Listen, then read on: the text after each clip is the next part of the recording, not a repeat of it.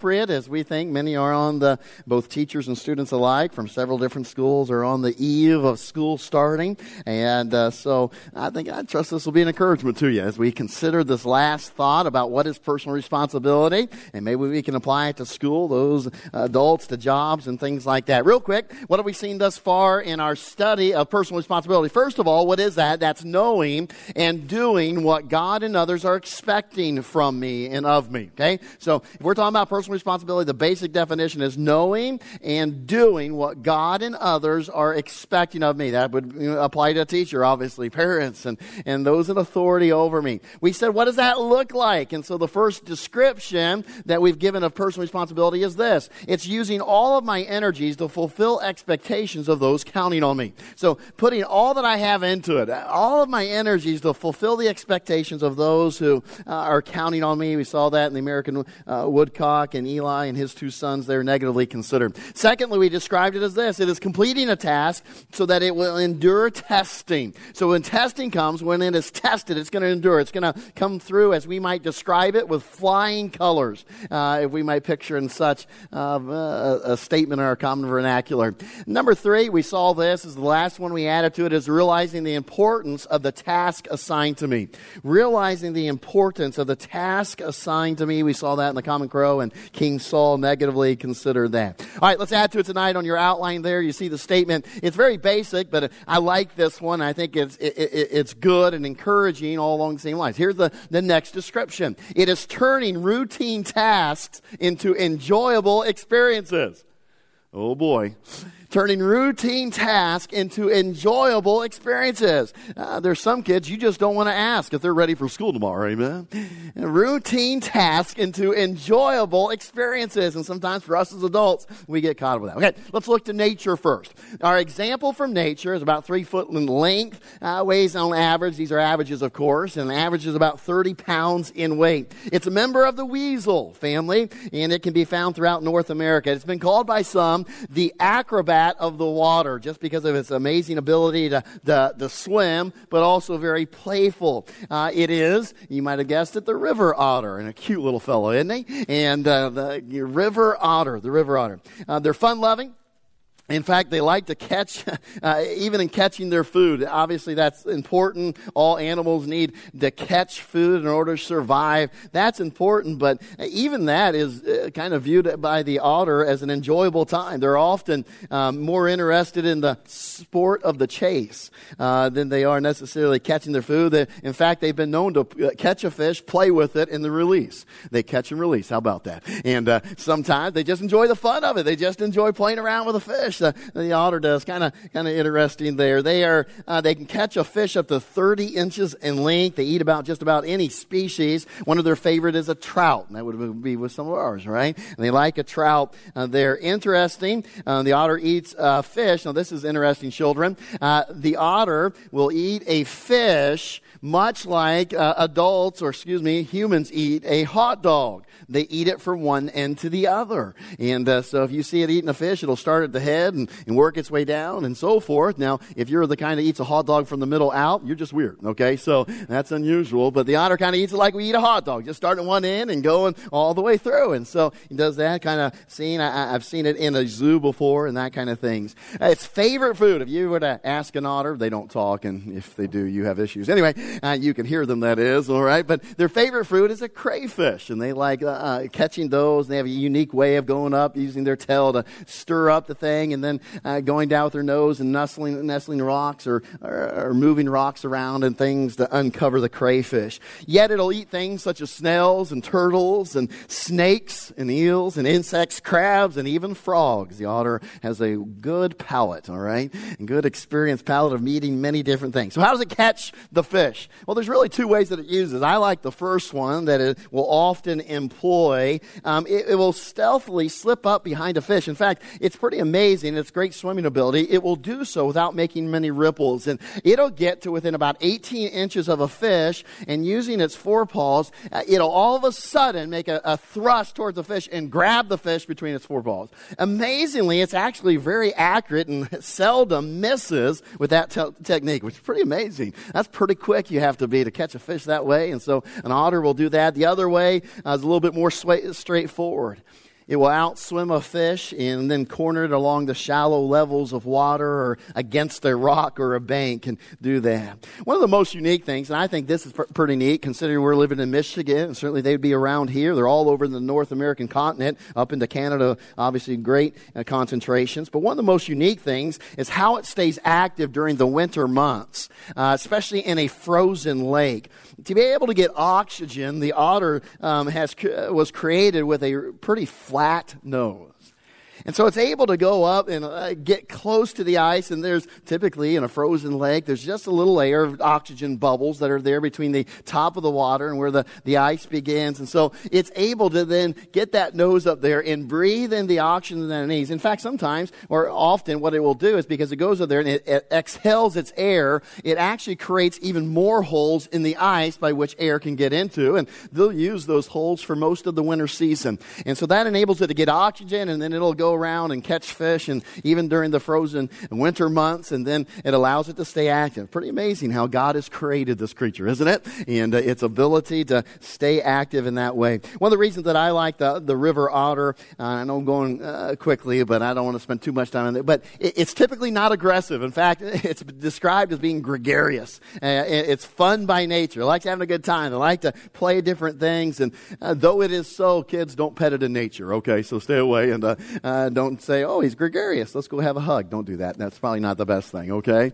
Um, but they are fun to watch and, and such. Um, if you ever happen to uh, come across a group of them or a family of them specifically, you'll find them doing all kinds of things. You maybe stop and watch them. I, I've had the privilege of doing that in the zoo pretty much about it, but it is fun to watch. They're active creatures. They, har- they hardly or seldom stand still, and they're always on the move. Maybe that's why I like them. Uh, anyway, they're always active and things. And one of the things they do, they love to slide and swim. That's where things. They love to play all kinds of different games. Uh, they'll do belly flops in the water. Sometimes you'll catch them doing that. And so uh, that's exciting. They like to play tag, tug of war. They, they like a good game of chase. And so uh, fun little animals. The mother otter is really the one that demonstrates for us this characterization of what is personal responsibility.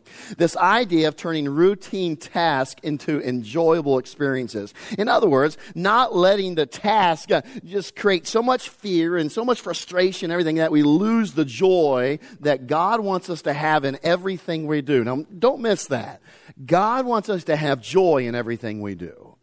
God wants us to, uh, to gain, in a sense, pleasure, at least from completing tasks and fulfilling tasks and leaning on God to do things. And so uh, I think uh, the mother otter does a great job. I'm going to read an excerpt here from a description of how a mother otter might do that or does do that. Listen carefully. Speaking of a mother otter and her, uh, the family there, the female waits, that's the mother, until the pup's eyes are open. So this is describing as they're born and in a den and, and what transpires after it. Female waits until the pup's eyes are open before leading them out of their den. The young are afraid of water, so she cannot use the underwater passageway. She's forced to dig a hole above the chamber, the den, allowing the pups to leave the den onto dry land. Once they leave, the, the mother allows them to frolic and romp with each other, exploring their new surroundings with boundless energy. Both father and mother join in this play by scuffling with them and allowing the pups to ride on their backs and sometimes even on, on the front here. And, uh, periodically they slip into the water alone and return with morsels of food to meet the demands of the youngsters' growing appetites. This is their first exposure to water and the first step in a strategy to familiarize them with it. The pups are not forced uh, toward the stream, but are allowed to play for several days until the parents feel they are ready to enter the water. Either one or both parents have the pups climb on their back for a customary taxi like ride, or as you see in the picture above, on, on their stomachs. Um, but this time, instead of running up and down the shoreline, they slip into the water's edge. The panicked pups cling to, uh, to the fur in fright. This procedure is repeated until the pups gradually relax and as they become more confident of their support and more accustomed to the water. Parents, can you uh, identify with this? Ever going swimming with a child that's never been in the water before and where they're like a leech, right? And strangling you and clinging on. And so you can imagine what that's like even for the otter. Uh, soon after the young become comfortable in their riding position, the parent slips out from underneath. Leaving them to experience their buoyancy for the first time. Sometimes they frantically fight to stay above the surface. The parent then glides back underneath and supports them again. And by extending these free floating periods, the pups gradually learn the fine arts of swimming and become the acrobat of the water. Parents remain the same area throughout the summer, concentrating on developing the skills of the pups, teaching them by example to fish and hunt for crayfish. By the end of the season, not only will the pups have mastered, the pups have mastered their aquatic skills, but of even greater importance, they will have learned how to approach a routine task with the carefree abandon that characterizes this fun loving mammal. The river otter, great example in uh, turning a routine task into an enjoyable experience. All right, let's turn to the scripture example too, and uh, we want to see that play out with us. If I were to ask you to list for me one of the uh, the greatest leaders in the Old Testament, no doubt in your top three, top five, top ten, certainly Moses would show up somewhere along the lines. Uh, uh, he's big stuff. He, he's famous. If you're going to list famous people of the Old Testament and those who we're familiar with, and in fact, I think what points to that is he was one of only two Old Testament heroes that showed up on the Mount of Transfiguration. So, I mean, obviously there's something to be said for that. And so there was Moses along with that. And, and you think about what he did, uh, um, leading a group of people, uh, probably one of the most amazing journeys that has ever been ab- embarked upon. It all culminated in their gaining a totally new country to be theirs different generations he was in charge of. I mean, you think about it, he led a, a group of people for 40 plus years, different generations, and we knew them to be uh, uh, generations of whining and sometimes complaining and rebellious Jews. He's to be admired for sure. One of the things that factored into him being such a great leader was what God said about Moses. You remember what he said? He described him as being meek and humble. Look at verse 3, Numbers chapter 12, and well, probably a familiar verse. Notice what it says. Now the man Moses was very meek above all the men which were upon the face of the earth.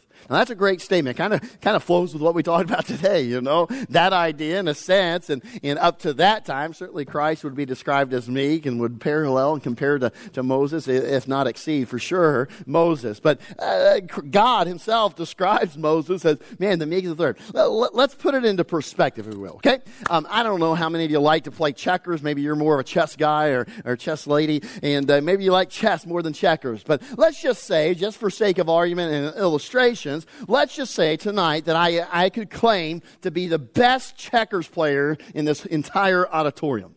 So 200 people gather, whatever the case may be, and I, I, can claim to say, hey, you know what? There's not one person in this auditorium, and I'm looking at you, that I can't beat in checkers.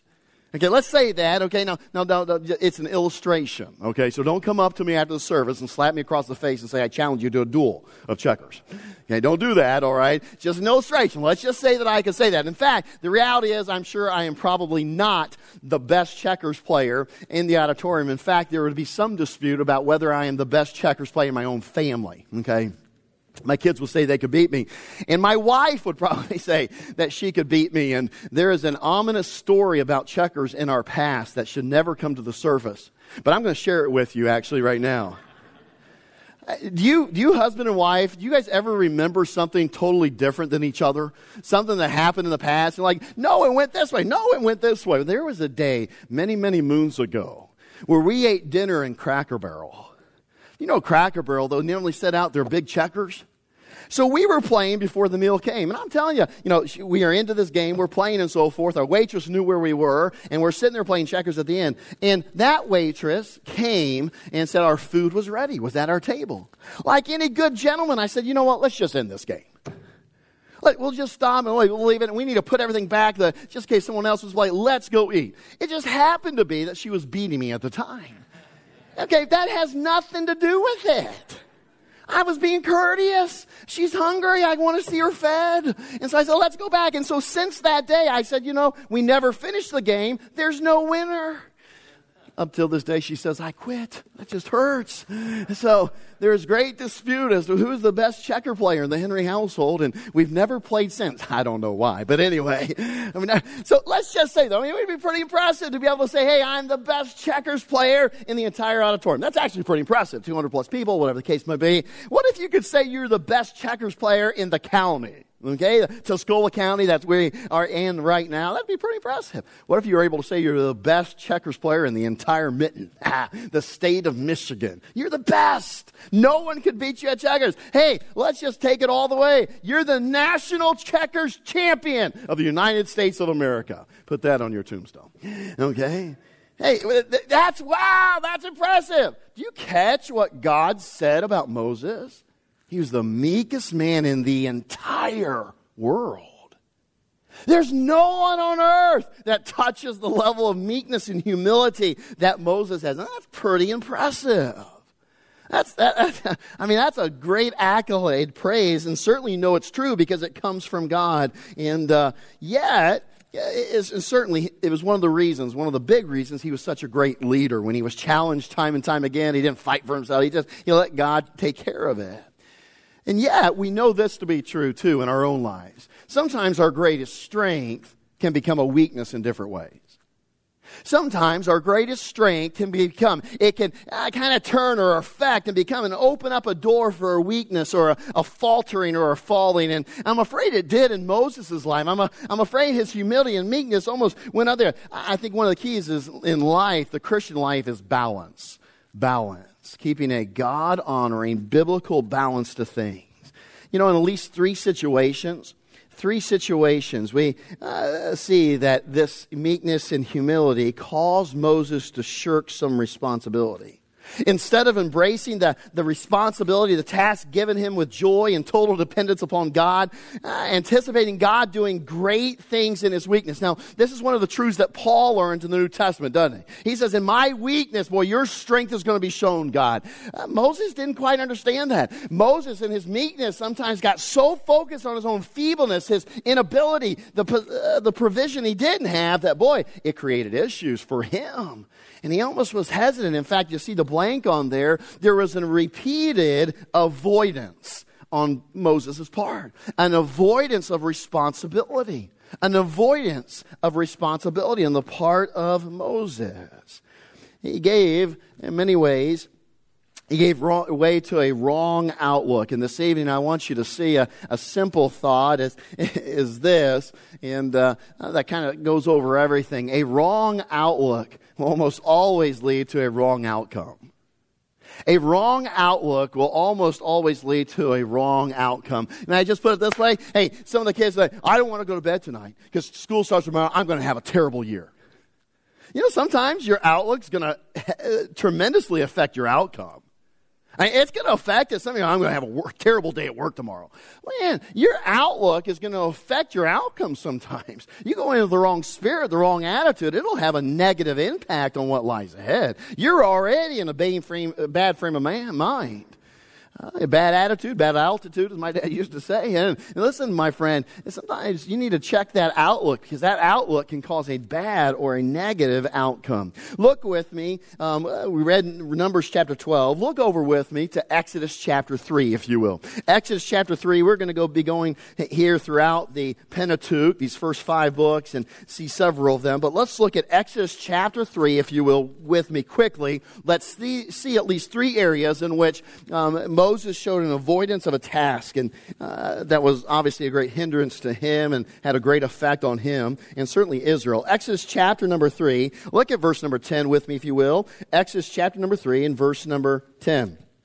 God is speaking to, uh, to Moses. He says this, Come now, therefore, and I will send thee unto Pharaoh, that thou mayest bring forth my, uh, my people, the children of Israel, out of Egypt. Verse 11, And Moses said unto God, Who am I that I should go unto Pharaoh, and that I should bring forth the children of Israel out of Egypt? Now that's a great statement. Here's God, and, and I will say this. I, I, think we've studied this passage, and we won't spend a ton of time on it before. Uh, we studied before, we won't spend a ton of time on it right now.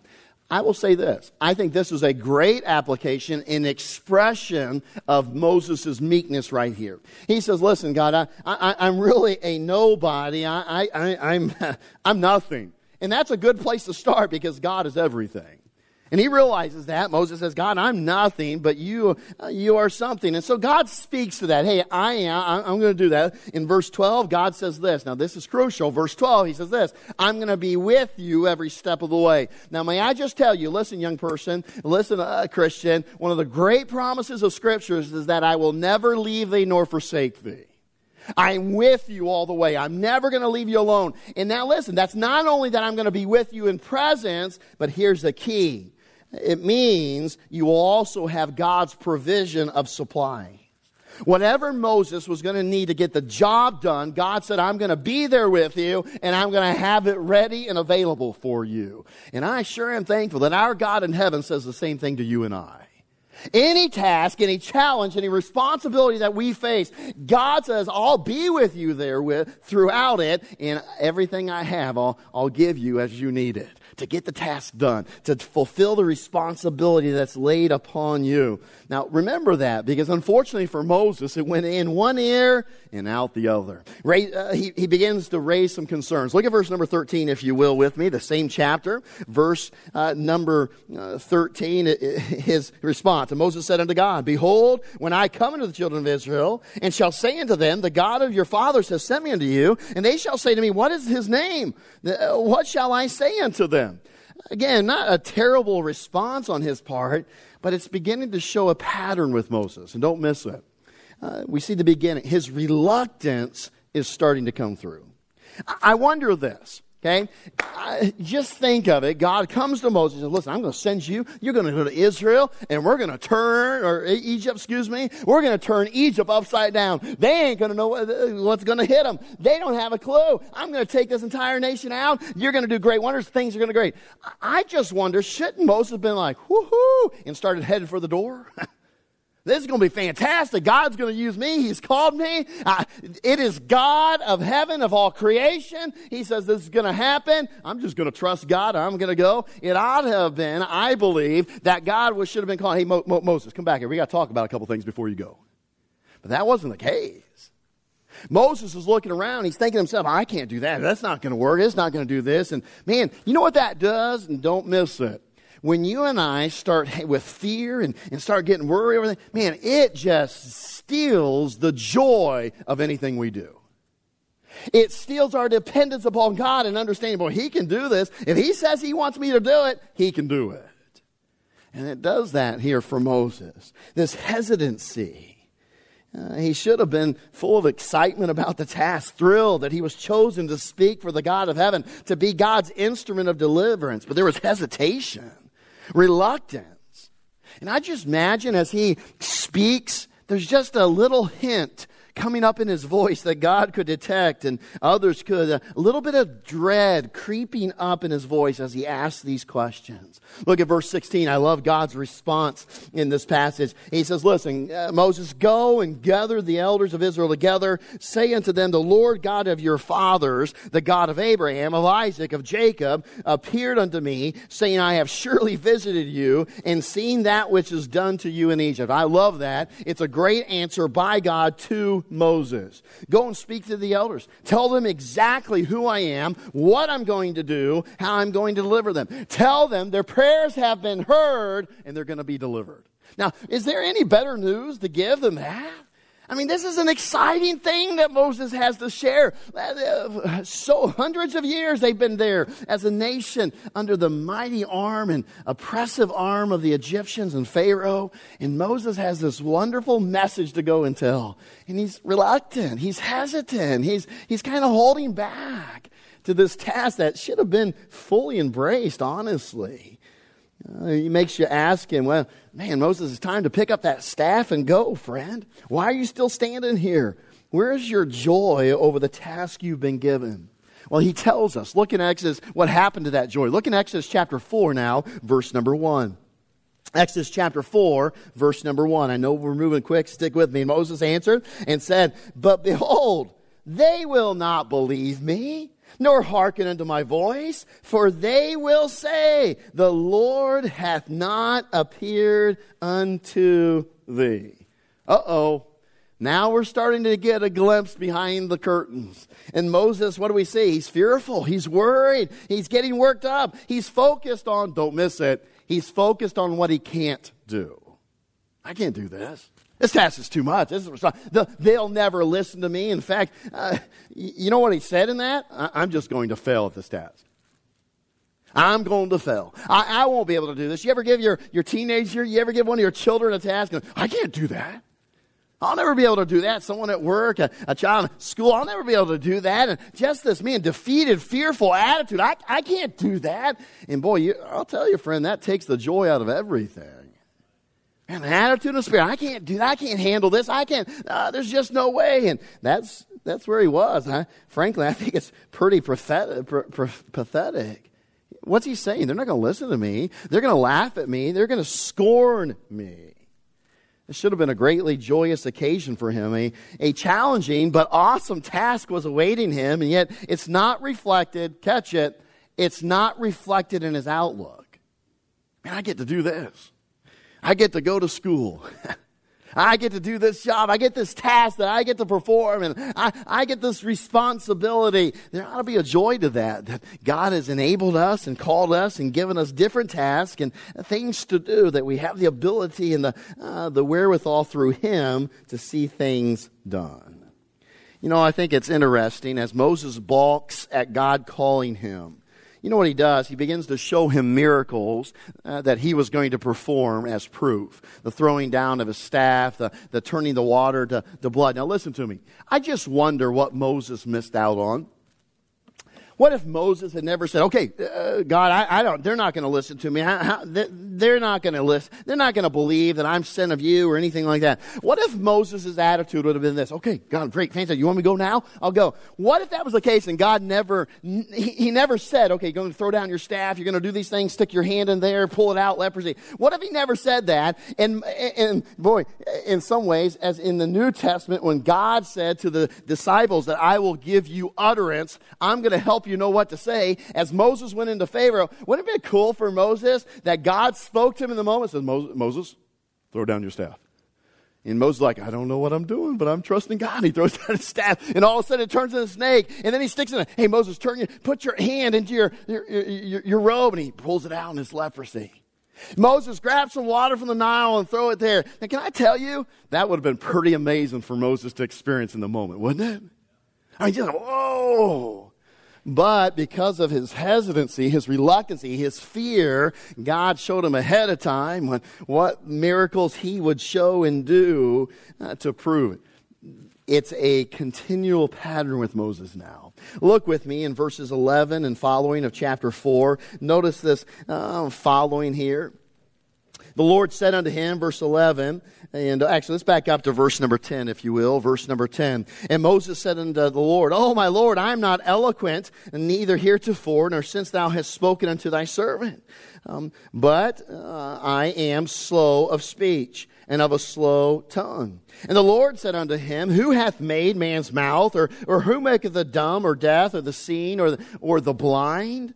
Have not I the Lord? Now therefore go, and I will be with thy mouth, and teach thee what thou shalt say. There's the promise. And he said, Oh, my Lord, send, I pray thee, by the hand of him who thou wilt send. Now verse 14, and the anger of the Lord was kindled against Moses. And he says, Is not Aaron the Levite thy brother? I know that he can speak well. And also, behold, he cometh forth to meet thee. And when he seeth thee, he will be glad in his heart. God has been showing great patience with Moses, but the reality is, what does the Bible say? His anger is kindled towards him. And you see the statement here, because Moses was turning a task, eh, this task, into a burden and joyless exercise that it didn't need to be. He, he, he, was taking a task and responsibility that should have been enjoyable. He should have found some, some joy in this. Man, I'm serving God. I'm doing what God wants me to do. There ought to be joy found in every day that we do what God calls us to do. Okay? Whether that's go to school or go to work, be a father, be a mother, you name the task, the responsibility, there ought to be joy found in that. Why? Because we are pleasing God.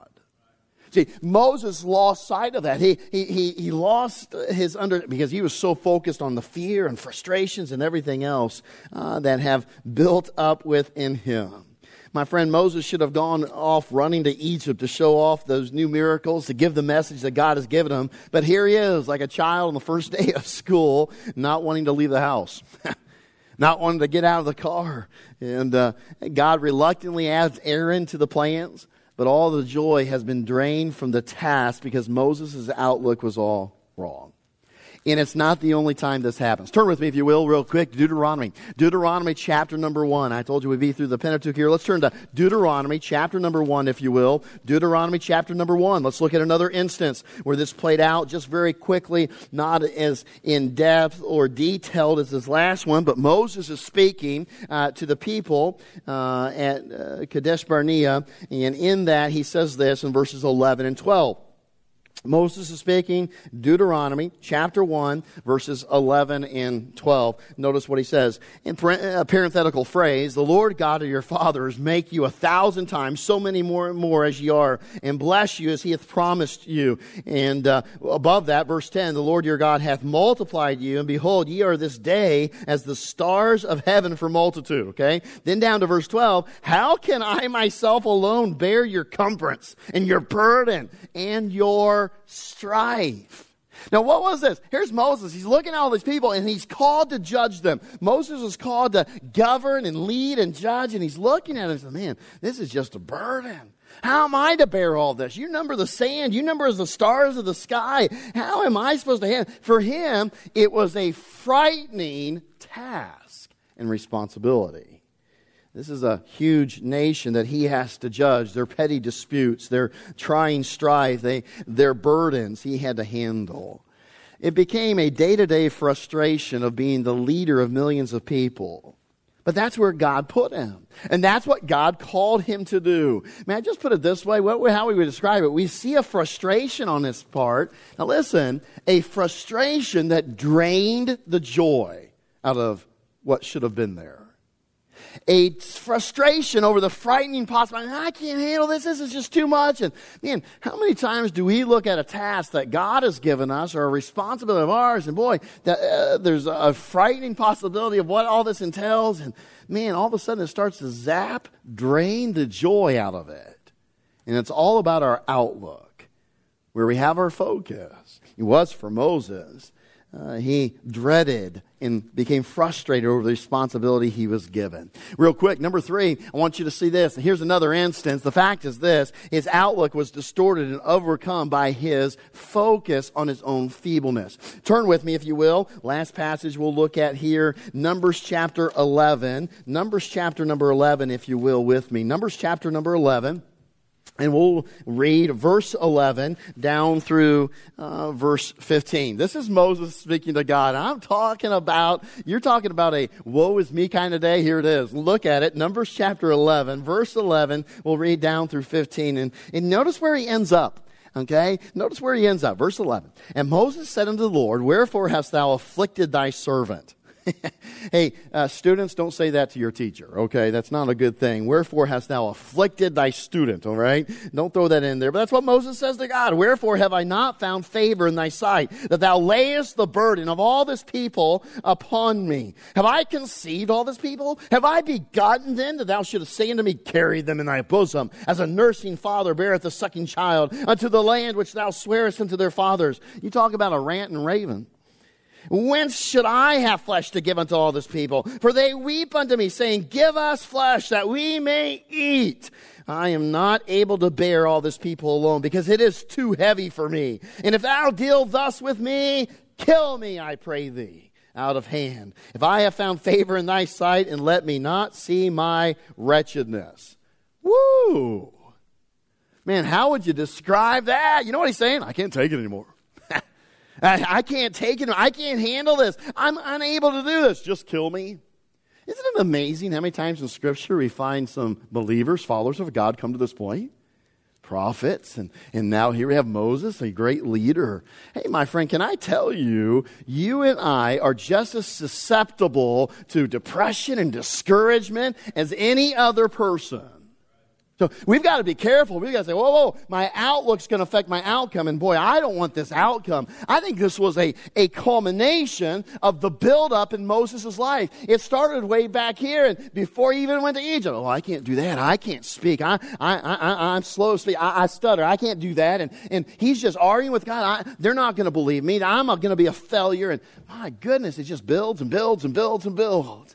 Uh, if Moses did anything in his meekness, he allowed his focus not to be on God and what God could do, but his own feebleness. He looked at these people and said, There's no way that I, I can feed these people. They're looking at me to lead them, to guide them, and, and uh, provide for them. Their complaining and whining has gotten to him. There's no joy found in Moses here. The routine task had become joyless for him.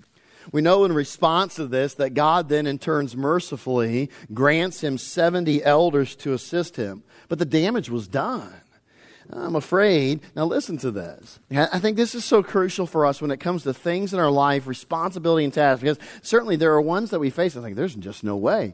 You're right. Often there is. Here's, it wasn't that Moses wasn't up to the task, because he wasn't.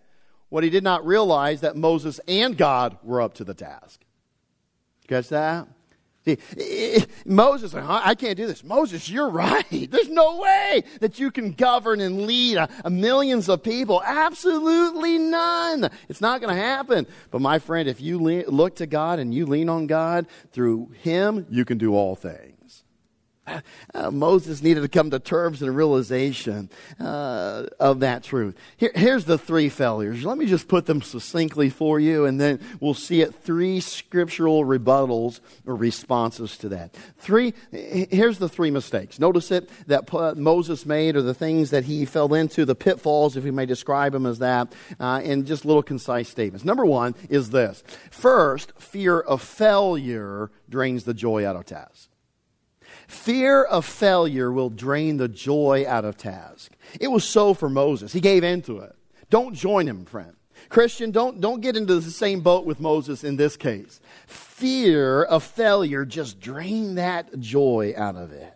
You know, I think of a student maybe tonight on the, the eve of going to school. You're dreading going to school. You're dreading a particular class because you're like, I can't, I'm not going to be able to pass that. I'm not going to be able to hand, handle that. And it's draining the joy of, of the privilege of going to school, of learning. I'm grateful that God gives us minds to learn that God gives us the process of education and the things that should be, the social interaction of in person school and things. That's a blessing. But you know what? Fear of failure can just drain the joy of everything that ought to be.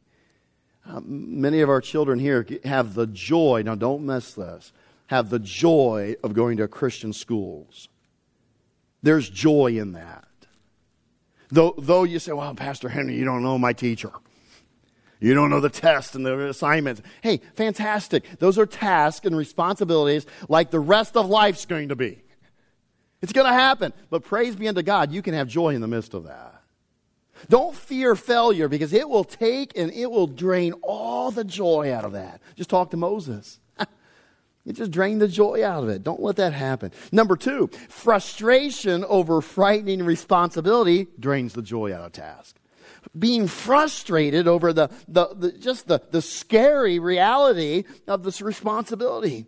He saw the enormity of the task Moses did, the volume of people, the millions of people he had to oversee, and it frightened him to the point he was frustrated with the task assigned him. It didn't go well at first. The people were complaining, they were whining. He just got frustrated about it. Uh, there might be a student here tonight who Uh, is already frustrated over taking a specific class. You're having to learn a certain procedure, a, a project that lies ahead, and already you're, you're, it's frightening, and so it's already taking away some of the joy of the task that lies ahead. Don't let that happen. Number three, you know what Moses demonstrates for us? That a focus on my own feebleness drains the joy out of the task my fo- a focus on my own feebleness drains the joy out of tasks. Moses knew that he couldn't provide the food, the water, and everything else the Israelites wanted. And yet that inability was where he looked, what he focused on. And so his outlook was all about how am I going to do this? I, I, can't do this. I can't make this come out of the rock. I can't provide food. These people, I can't feed them. And man, his focus was all on that. You know what it did? Now listen, you know what it did? It made him miserable. Didn't we just read that? He was miserable. Kill me. Kill me. He's arguing with God. He's blaming God. I didn't give birth to these people. They're not begotten of me. Don't let that happen. Maybe there's a task in front of you, responsibility. Maybe it's just the whole idea, young person, of just going to school, and you say, I just can't handle it. it it's not, I mean, I, I, I'm not going to be able to handle it. Listen, your God in heaven who wants you to go to school can help you every day at school. An adult, same thing with work. Same thing with witnessing.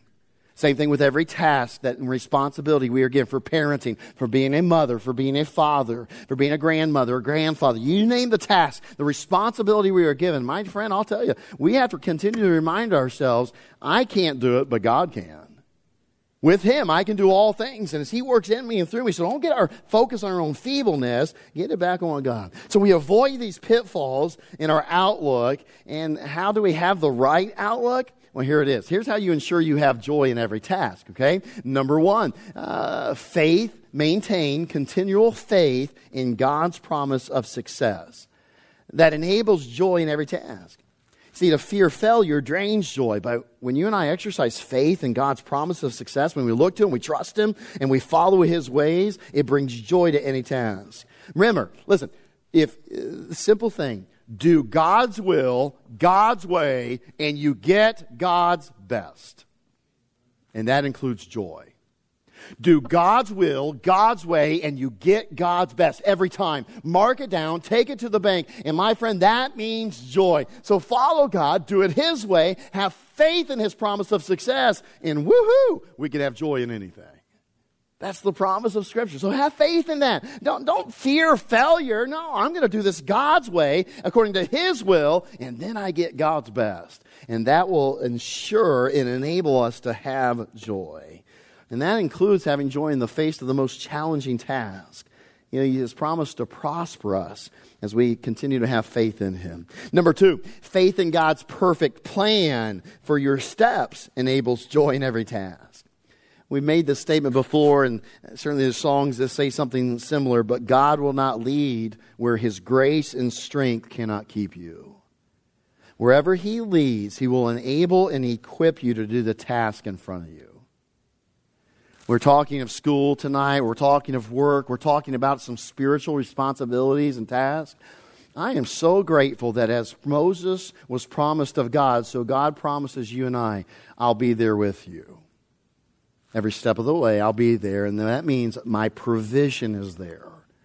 So have faith in God's perfect plan. It's His promise, not mine. Trust His plan for your life, including the responsibilities and tasks He has given you. And number three, the last one, uh, obviously have faith in God's provision of supplies. Have faith in God's provision of supplies, everything that you need. You know, the focus on my limited and incapable abilities will steal that joy but embracing that God is a God of provision, that He is going to give me everything. And I love the Bible verse. You know, the Bible verse says in the New Testament, forgive me, I forget the reference, but it says that He has given to us everything that pertains unto life and godliness. He's given us everything we need. You have it at your fingertips at the grand provision of God to do whatever He's called you to do, including fulfilling the tasks and responsibilities to make it possible, and that you and I can have joy in the midst of every task. Can I encourage you this evening, young and old alike, uh, Christians of all ages, believers? Here's a simple truth. As you and I maintain uh, faith in God's promises, in God's perfect plan, His path for our steps, in God's provision of supplies, we can turn routine tasks into enjoyable experiences. May you and I do it this week as we look to Him. Father, we thank you for your word. I'm grateful for the illustrations, both in nature and Moses here. And Father, I pray this week we as your children would not fall into the pitfalls that Moses found in his life. Lord, I, I pray that we would not give in to fear of failure. May we not see that creep up in our own minds. May we not be hesitant and reluctant, Lord, as we uh, kind of get frustrated o- over things that frighten us in our tasks or responsibilities. And Lord, I pray that you would encourage us not to focus on our own feebleness, but Lord, I pray that we'd have a faith in your great provision. May we have faith in your perfect plan. And Father, may we employ and exercise a faith in your promise of success. Lord, I pray for our students here today. No doubt there is some, as even I've heard this week, some are dreading school, some are not looking forward to responsibilities and tasks within school. Lord, I pray that you would work in their hearts and their lives tonight. Help them to embrace the task and responsibility ahead with a joy that only faith in you can bring. That only faith in you can cause to be there in face of the most challenging task. Lord, be with the adults here. Lord, I don't know what the week holds. I know you do. And Lord, there may be some here who are facing some great challenges, some great tasks and responsibility this week. I pray they would not face them without joy, but they would face them with faith that breeds joy. Lord, may, our, may we have the right outlook and may it affect positively our outcome. And may we give you the glory for it. Lord, we want to do everything uh, the, uh, according to your will. We want to do it your way. And Father, we're grateful that you've promised us your best when we do. Bless every Christian this week. May we walk in the light and follow your word. We love you so very much. Be with us as we go from this place. Father, I just pray that you'd watch over, protect us, give us a great week. As we look ahead to being back on Wednesday, we pray you'd meet with us, you teach us, and grow us into everything we ought to be. May our times of studying your word this week, may they be fruitful, may they be encouraging and challenging, and may we grow because of them. Bless our times of prayer. Lord, I pray that we enjoy some sweet times of prayer with you this week. May we commune and fellowship fellowship with you through prayer. And Lord, I pray that every day we'll be uh, excited to wake up knowing that Jesus Christ is our Savior. And we can claim him every day, and that one day we'll wake up in heaven. We look forward to it. Bless us now, Lord, as we sing and as we leave from this place. Watch over and protect us. We love you much. It's in Christ's precious name we pray. Amen. If you'll join me in standing, thank you for your attention and attendance. Pastor Aaron will come. We'll sing a song of dismissal. Children, I'll be up here at the front. I need to run and grab the candy, then I'll be right up here. And so appreciate you being here tonight. Uh, students, I hope you have a fantastic first day. Teachers, you too. And uh, several teachers here, different schools. And so just praying for you that God will bless you and have a great beginning of your school year each day and in this week. And, and I hope you have a great day at week, friends. And may you and I have joy no matter the task or the challenge we face. We'll sing together hymn number 250. 57, Tis So Sweet to Trust in Jesus. We'll sing together. Page 257, we'll sing that first verse, Tis So Sweet to Trust in Jesus.